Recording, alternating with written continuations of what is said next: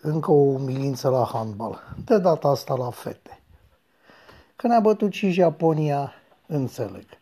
Că echipa trăiește numai pe neagu și asta pot înțelege. Dar cine le bagă în cap prostia că sunt favorite la titlul mondial, asta nu mai pot înțelege. Și tare mult, dar tare mult, aș vrea să pricep. Cine le bagă în cap? Cine le umflă cu pompa? Cine le face să creadă că sunt mari favorite, că sunt mari jucătoare? Atâta tot. Așa gândește un om de pe stradă.